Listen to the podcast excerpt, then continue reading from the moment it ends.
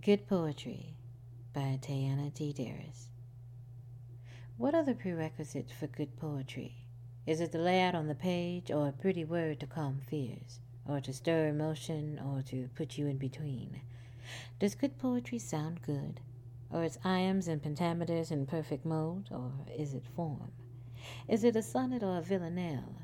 Does it rhyme or unrhyme? And can it have the rhythm and not have the rhyme? Is it sexy, seductive, sassy, and sweet?